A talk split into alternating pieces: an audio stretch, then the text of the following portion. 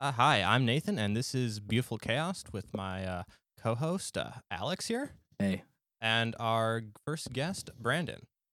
what's your last name, Brandon? Oh, last name is Schwager, but don't worry about trying to pronounce it right. I've gotten everything from Schwagalag to Snoop Schwaggy Schwag. so it, Schwa. Uh, Schwab. I like that. no, it, it was um, kind of embarrassing in junior high. I was at a uh, wrestling tournament, and one of the default etiquettes of the wrestling tournament for this particular one was they uh, announced everyone as they were coming on deck. So there was like the main wrestler wrestling, and they told the next person to get up on deck. And it was my turn to be on deck, and the announcer like didn't even try. He didn't go for one of like the easy cop outs like Schwager or Schwager. You just saw him pause for a little bit for the microphone for like the whole auditorium to hear. He was like, Brandon, shwa, shwa, shwa, swagalag, you're on deck. And it's like that. There's not even an L in there. Yeah. Like he just he just gave up and retired mid sentence. His Um, brain just shut off. and so that like became like one of my junior high nicknames that I was unable to live down, and it was just a whole thing. He ruined my life from like 13 to 15 and didn't even realize it. It sounded like his brain was lagging. Schwagalab. What that reminds me of your nickname. What's your famous nickname? Swazi. Swazi. Oh, Schwa- that is- Schwagalag and Swazi comes from from Swanstrom, which is Is it's like last name. shortened into Swazi. And yeah. That is My- like dangerously close to like a kawaii name for swastika. Swazi. Oh yeah, Oh my yeah, that has come up before. And We like, do salute him when yeah, he walks my, in the room. my old friends back home would call me Swazum, but, and then Swazum. when I got here, they're like, "Let's do Swazi." It's Swazi. like I think I'm gonna call you Swan Princess. Swan Princess, No, Nathan it's, Swan it's too much. Princess. I'll Too come up with something better. All right, My my last name's Copeland. If anyone cares. Oakland. Just kidding. Um. Yeah. Do you want to? I guess that's a pretty good intro. Yeah, Nice. We're good. This is our our first podcast for Beautiful Chaos. So, um, we call it Beautiful Chaos because, um, I know my topic. I have a backup topic with our MC Nathan, uh, Schwan Princess, Schwan, like Schwan, like the, the, food truck delivery, and that's what it is. Um, and then the the guest doesn't know my topic, and I don't know the guest topic. So Brandon, um, do you want to start with your topic, or do you want me to start? Uh, I can go ahead and start. Um, Okay. I'll be perfectly honest. I wasn't entirely sure what type of topic to prepare, so I kind of started with a general theme, Yeah. and I uh, brought in multiple examples of the theme. Okay. Um, but the broad theme was just kind of the i- the the notion of like the things that we don't realize that are possible, like barriers that we set up, like this is physically, historically, scientifically like impossible, and it remains impossible until we abruptly find out that we're wrong. yeah. Um, one of the, I mean, and there's several examples of this, but like one of the most famous internet meme ones was the uh, bumblebee. In 1930s, there was a a German biologist who did all the math that he could, and he scientifically proved with all the physics principles and everything that we had that a bumblebee cannot fly. It is physically impossible for a bumblebee to fly. Its wings and weight ratio don't line up. It can't generate enough velocity yeah. and like engineer like like engineers had this like they had the the proof of the observation that clearly like bumblebee doesn't give a flying fuck about our physics rules and flies anyway. But uh but they didn't know how. They couldn't prove it. Like they argued with this guy. Like they published papers but all of the even though they had the end result right all of their papers were wrong. Like he was actually scientifically right that um bumblebees cannot fly. Um we weren't able to prove that bumblebees could fly to like 2005 or 2009 when we got like better high resolution cameras and like better understanding of fluid dynamics now they create air vortexes underneath their wings so they're actually constantly hovering over a little mini cyclone that follows underneath them as they move Oh, wow. That's crazy. yeah like but we, we didn't know that at the time we didn't think that was a like we didn't think as far as like methods of flight if you started a tornado underneath a plane you could just travel across the country that way yeah. oh, that's um brilliant. But so and so this is just one example but i just like as a broad topic uh things we thought were impossible Wow. Okay, I like that. That's a good one. Um let's see. Is there anything in your life that you thought was impossible that that you've either accomplished or someone else in your life has accomplished? Um, that I've accomplished, no. But there are Yeah. plenty of things that I do think are impossible. okay, I want to hear some of those. I'm gonna come up Uh, with some too. Oh, I don't know. I uh, mo- most of them are just kind of different.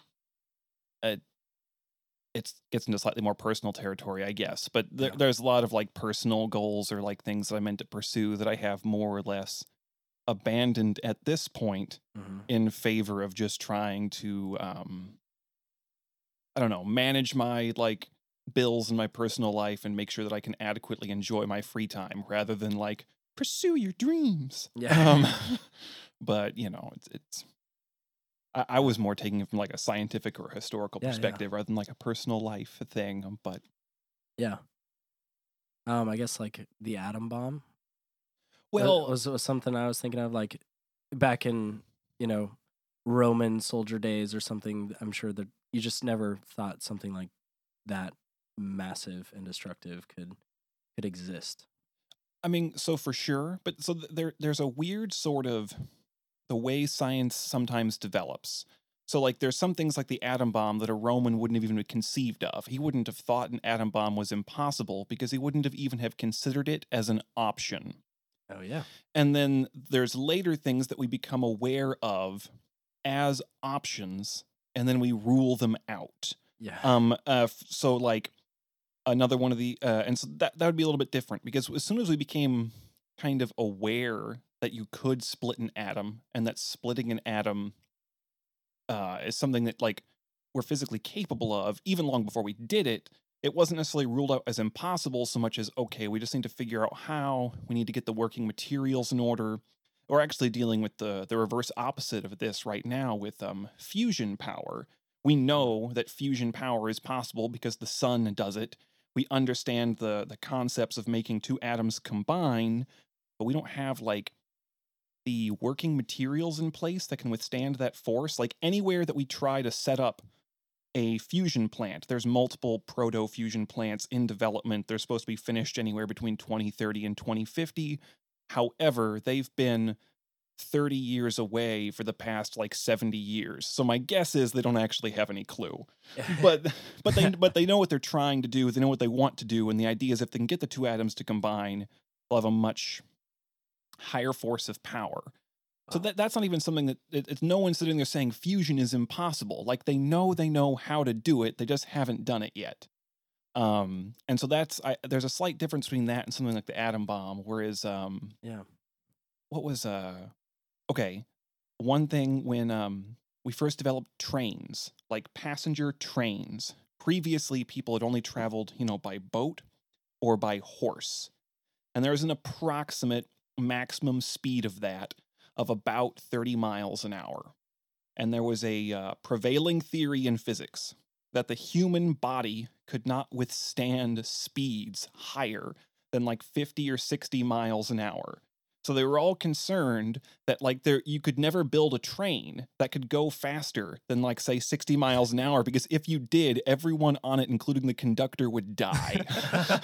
So they were like dramatically even oh, afraid of like inventing faster trains. Like they knew they could. They were like, well, that, that- that's not possible. We can't do that. It's like like going against nature. yeah, it'd like even if we uh, could, like Just who- what monster would? Yeah. And so, like the, the first time they started testing, like this, they did it incrementally, right? It's like, what if we try going 31 miles an hour? like, you know, they just like rapided up the tension. And like, there are like documented cases of people getting on some of these first like 50 mile per hour trains and like crying under the stress because they thought they were about to be like sacrificed to like some science god. Um, like, and then, um, but then of course we've now found out no, humans can now go like multiple times. The sound barrier and like our bodies can take that, and we know that now for a fact. But at the time, there was a barrier where we knew this was possible. We didn't think, like, you know, like we knew we could tr- physically go that fast. We didn't know if it was it would be possible to withstand it. So like that kind of stuff is, I don't know, sometimes interesting and sometimes humbling too. Because like in in modern science, you know, there are things we just assert as like facts, like certain factual limitations, like you can't go faster than the speed of light, or we know like exactly, you know, where humans came from or where the universe originated. And on some of this stuff, I think we're we're both missing the information and we're perhaps also missing the humility to recognize we lack the information given the fact that there's so much stuff that like we've kind of gotten wrong in the past. Yeah. wow. Yeah, I think that's really interesting. Like, you know, now we know it's more to do with like acceleration that our bodies can't handle because like it's just once we get up to the speed, it's relative velocity, and like was that's common knowledge to us now. But it's crazy to think, you know, 100 years ago or 200 years ago, like we just had no concept of that. Like, yeah, yeah, no, n- like, not at all. And- mad how much science has advanced. and, and even well, even to your point in terms of uh, limitations on g's like in terms of acceleration or changes in momentum like you know they say that you're never supposed to be, go like safely faster than you know 6 g's but we know there are people who can who have physically withstood 9 g's for at least short periods of time. So even then there's maybe some wiggle room on like you know we but we do know there's a ballpark where yeah, if, you, if you rapidly change momentum fast enough you die. Um, um, but you're but if you smoothly like if you manage if you manage the momentum, you the, there doesn't seem to be a limit to the max velocity that you like your max speed doesn't cap out anywhere, provided you don't too rapidly accelerate that way. That's awesome. That's good. Speaking of velocity, it went right over my head a lot of that stuff. So, hmm. but I, I enjoy it. I enjoy listening. Like the passion you guys have for these things that I don't know much about intrigues me. So, it's awesome. Yeah. Okay. Do you want me to share my topic, or you want to keep going on? no, no, I think that part of the point would be like we mix We topics, mix 'em, right? yeah. Or try to That's Yeah, kind of why not? smash It them. might be like water and oil. This is our podcast. We can do whatever we want. Yeah. but whatever floats. Get it? Water. um. So I, at first I was gonna go with depression, but that was too depressing. So I'm going with fear. So you can go a lot of different directions with fear. Um, and then I, I- I guess what I had in mind is, um, what does fear look like to you? And then what does uh fear look like from an out, outside perspective when you're looking at someone who seems fearful? And uh, one topic I was thinking of is like something you're not afraid of when you see other people v- like deathly afraid of. Like how does how does your brain um work in those scenarios? Like are you uh, partially I'm, I'm kind of judgmental. I'm like at first I'm like why the heck are you afraid of that thing that's not going to happen? But in their mind it's like definitely like most of our fears like 90% of the things we fear or stress about never happen. So, yeah, that's my topic. No, I, I agree that that is um both an, an individual and a society wide problem. Um, we're as just a species, we're so atrocious at risk assessment. It's sad. Um, Yeah. But uh, uh for, for me personally, did did I share with you the the wasp anecdote in the car? I don't remember if I did that or not. I think you might have, but I'd love to hear it again. Oh, Either so way. I, I, my uh, dad uh, is a beekeeper, and so I grew up around bees, and um, I'm okay around bees. They don't like terrify me, but I'm not like super comfortable with them either. Like I'm okay, I'm middle of the road. But I uh, specifically remember, um, I don't know, maybe it was 10, 12, thir- somewhere in that kind of ballpark. Um, I lived in the basement and the basement flooded out regularly. We had a sump pump in the bottom to like take the water out, you know, when it would get too full. Mhm. And so there was one night it rained and the basement flooded out. And there must have been a uh, wasp nest kind of tucked in between like the ground level and the subground level of the house. Because I woke up covered in wasps. Like they were like Oh. all over me when I and I like screamed. I ran upstairs. I definitely got stung yeah. it was the real it was like the scariest thing to wake up to Yeah. and and and since then i've had an irrational fear of wasps i've been stung enough by bees and wasps that i obje- i objectively understand that it does not hurt that bad like i can handle it i'm not allergic they're not life threatening to me but I- dramatic. yeah i have like this weird visceral reaction where i see them and i kind of you know i get like a little like PTSD kind of. I, I- I've definitely had girlfriends more brave brown wasps than I am. I wouldn't quite call it PTSD because Yeah. that's probably over dramatizing it. But you know, like I'll be a little more fidgety, like I don't know. Um, and they'll be like, well, you know, they'll just smack it, you know, and then I'll feel emasculated. But um, when I was, I love your honesty. It's beautiful. no, but this was, uh, and, and I've mellowed out over time. But for Mm. the first few years that I had, it was worse. It was, it was pretty bad. Um, uh, I was specifically remember my dad was teaching me how to drive, um, and he had let me uh, take the truck, you know, wherever, um, as long as he was in the truck with me. You know, uh, parking lots, down the dirt roads where we lived, this sort of thing. Yeah. And then um, he worked up enough confidence in my abilities that I remember the first day he let me take the truck by myself, uh, solo for the first time, and uh, and he, I'm sure he was watching me from inside the house through a window. Um, but I, I got in the truck, I uh, took it out of park, I put it in drive, I uh, put my seatbelt on, I I was ready to go, and I saw in the rearview mirror that there was a wasp in the truck with me, like hanging out, like in the back. Um, and it, it just kicked in. I didn't have a time to like think about this like at all. I um I threw my seatbelt off, I threw open the door, and I like did my worst impersonation of a James Bond, you know, like stunt roll out of the truck that I could. But I didn't do anything else, including but not limited to putting the truck back into park. Like it was more Oh, urgent to me to just get out, like Yeah. just yeet. I, I'm a g- no, I am not having any of this today. And the truck just kept on rolling. Like I'm out of it. It's gone. Like it went through the neighbor's fence. I believe it stopped itself against a tree. And like my Oh. dad just came barreling out of the door They're like, what the fuck are you doing?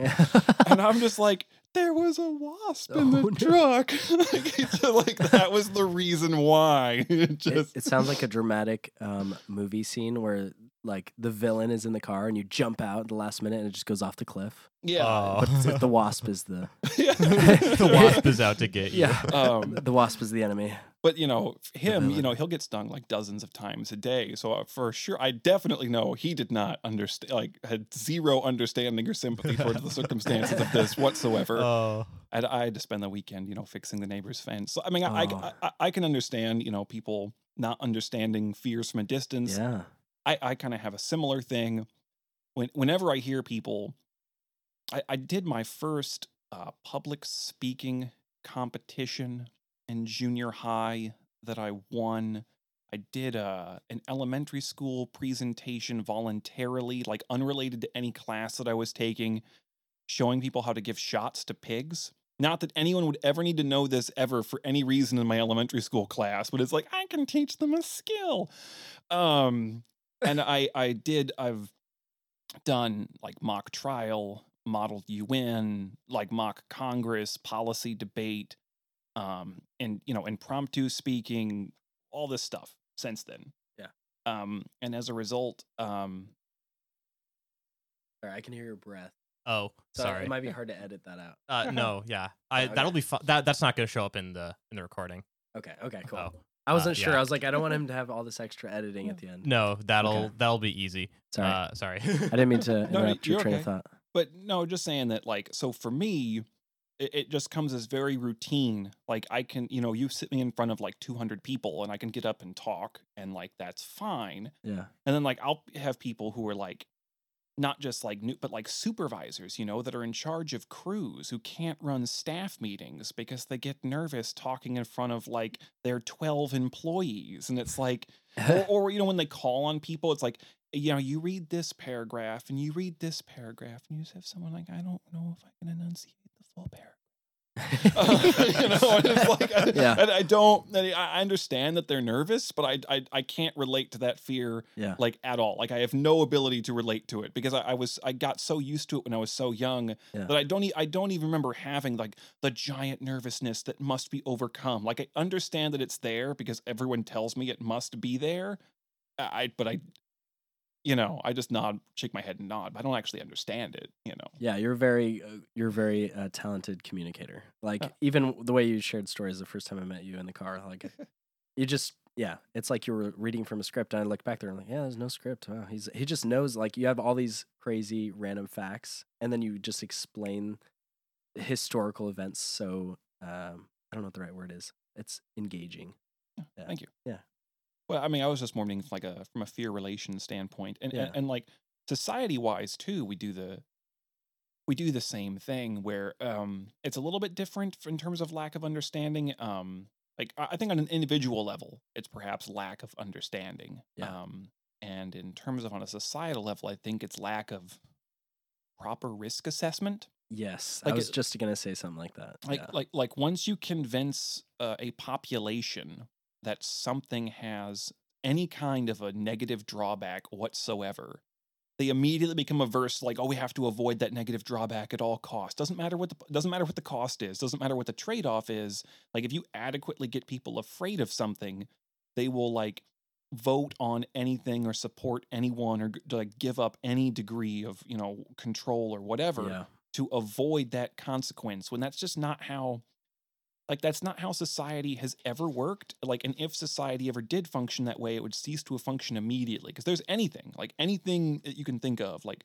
owning a dog like driving a car you know whatever it is that Yeah. like, has inherent risks but because you don't hear like 100 news articles a day talking about the dog that killed somebody which you could you could do there's like 30 or 40,000 dog bites a year in the United States 365 days a year yeah. so you could flood a news cycle with hundreds of stories a day about new dog bites and then dogs would be banned tomorrow yeah, that's so like, true. and That's Yeah. so true. and it- it's true about almost anything that you think of. You know, Yeah. like uh, there, there's a certain number of people every year who are killed by falling vending machines. Now, to be fair, that's like some natural Yeah. selection. Like a guy, I mean, shipped Natural me. That, that is a know. fun sti- statistic. I think it was in like 2018. Like we had more people die from vending machines than shark attacks, yeah, and it's like, and we're all super Yes. scared of sharks. Like, yeah, but we stick our arms in vending machines all the time. yeah, yeah, Um, I- i- i- in credit to the um, vending machine, though, the vending machine was specifically people who grabbed the whole machine And, and shit. shook it because, like, that Twix bar was just that important to them. Like, you don't understand. My life literally depends on this right now. it's funny the risk assessment you were talking about Yeah. earlier because Yeah.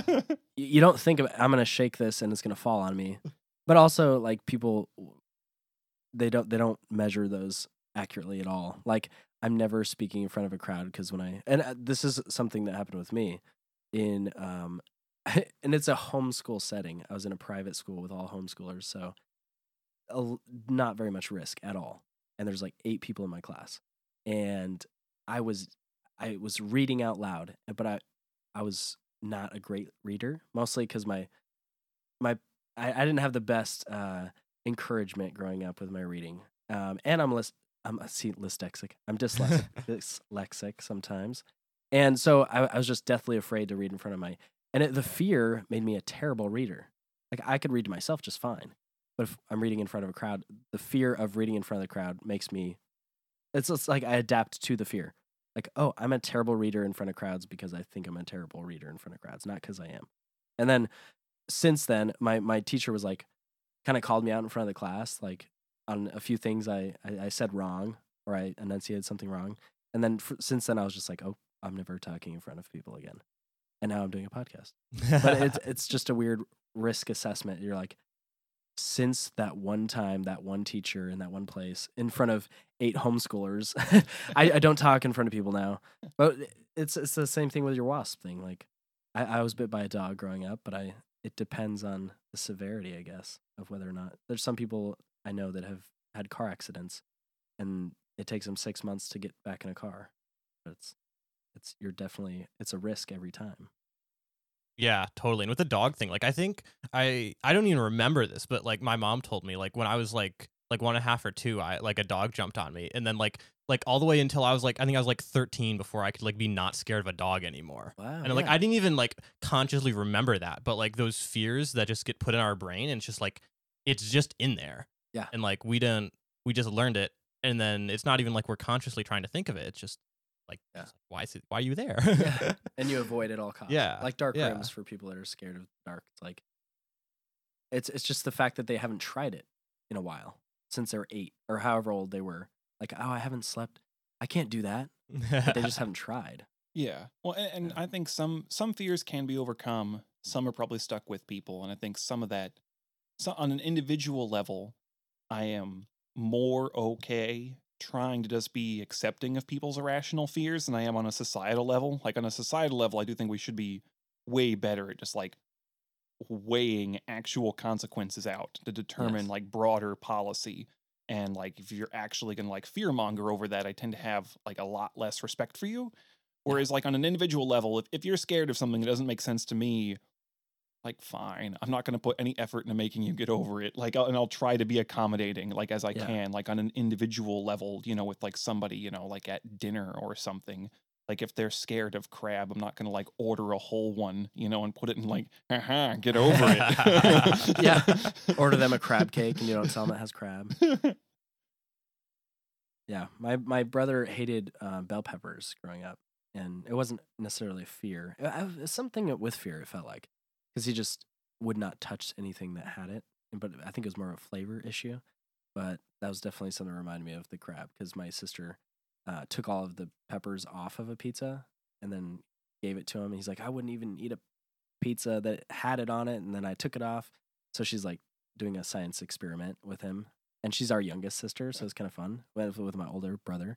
And then he ate the pizza and didn't say anything, and then the fear kicked in after she explained that it used to have bell peppers. on it. I'm like, oh wow, No, my, my parents tried to do the same thing with uh, milk. It was Milk. It was well, it wasn't a fear thing. It was entirely just a cheapskate like Costco thing. they um they they were tired of buying milk, and so they tried to get us to drink uh, goat's milk, Hmm. which is way more sour than regular milk. I don't recommend. Do not pass go. Do not collect two hundred dollars. not pass goat. um, um, I mean, it's not nasty, but like it's different. Anyone who actually tells you that goat's milk tastes the same as regular milk is just lying.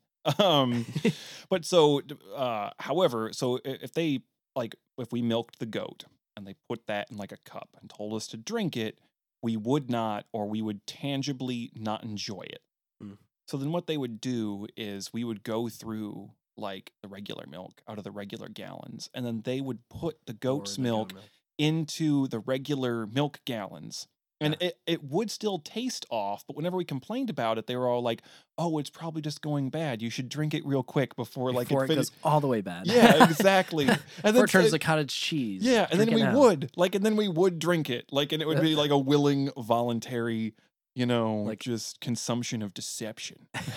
it's like a reverse Christmas. You know what I'm saying? Like, oh, it still exists. This is just different milk that's mm, almost bad. It's such a weird. It's a weird thing that that people lie to their kids about. They're like, and so they it was inconvenient to buy regular milk well, over goat's milk. Well, no, because we had goats, so the goat's milk was oh. it was like fresh. I thought that was an example. Well, wow. it, it was free. It was Free more, more so, yeah. So like they would rather have free milk, Free than, milk than, than- paid milk. Paid milk. Yeah. yep. That's why I bought a pump. no, we had to do all that by hand. We we had to milk the goat regardless whether we drank it or not because um, if you stopped milking the goat, it would stop producing the milk. And so, Oh, like huh. one of the daily chores was milking the goats, and so that was just something that wow. we naturally did. Yeah. And we didn't really have anything to do with the milk. Like sometimes we fed it to another animal, sometimes we just tossed it away, and sometimes they put it in the regular milk. Yeah. Mm. Deception. I, I had a goat growing up actually. Uh, its name I had one goat. It, uh, we didn't milk it because it was a male. So, uh, so that's d- uh, uh, very sour milk. So I hear so bad joke. Um, his name was Captain Crunch. We called him Crunch for short. He would play with our horse. They'd they'd duel. So he'd be on the other side of the fence, and the horse would go and do this weird prancy gallop, kick its legs, and then the goat would just watch the whole time. And then as soon as the horse was done, then the goat would get up and start prancing and kicking its legs, and they were in this weird like competition. It was like a a dance off almost. And uh, it, this this goat would put its two front hooves over the swing and push itself on the swing. So you'd look in the backyard, and our, our goat would just be pushing itself and just having a, a old ti gay old time. Nice. The good that's old time. that's actually quite clever. Yeah, thanks. I'm your producer, Nathan Swanstrom, and thanks for sticking around to the end of episode one of the Beautiful Chaos podcast. This is um first episode, so in this recording session, I think we recorded for about two and a half hours, and this is just first half hour. Um, next Friday we should have episode two coming out, and if you want to hear the entire thing unedited right now, we that is available on our Patreon. That's patreon.com slash podcast beautiful chaos. And uh yeah, uh, that's that's available. Um that also helps support us a bit. Um totally optional. And I think that is about it for us. Uh, come back next Friday for the next episode. This has been Beautiful Chaos.